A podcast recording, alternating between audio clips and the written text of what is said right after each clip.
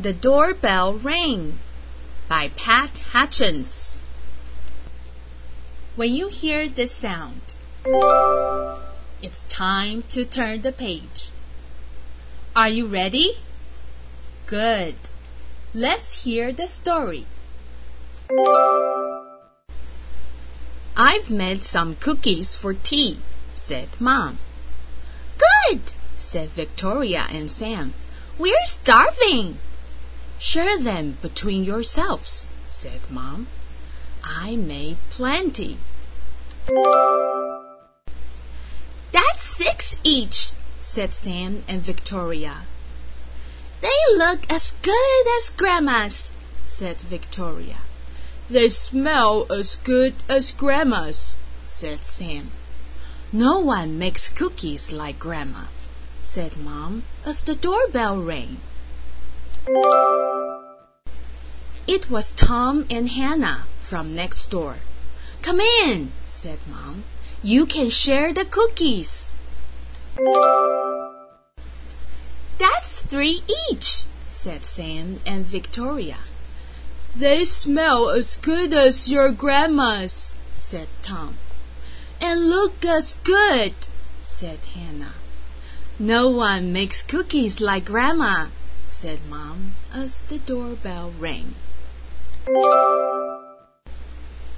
It was Peter and his little brother.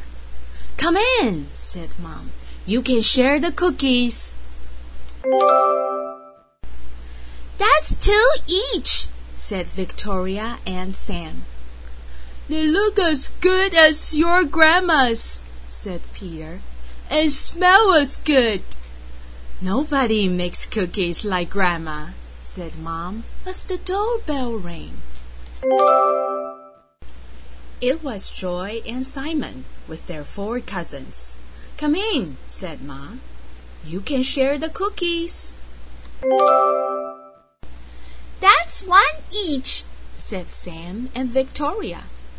They smell as good as your grandma's, said Joy. And look as good, said Simon. No one makes cookies like Grandma, said Mom as the doorbell rang. And rang. Oh dear, said Mom as the children stared at the cookies on their plates. Perhaps you'd better eat them before we open the door. We'll wait, said Sam. It was Grandma with an enormous tray of cookies. How nice to have so many friends to share them with, said Grandma. It's a good thing I made a lot. And no one makes cookies like Grandma, said Mom as the doorbell rang. The end.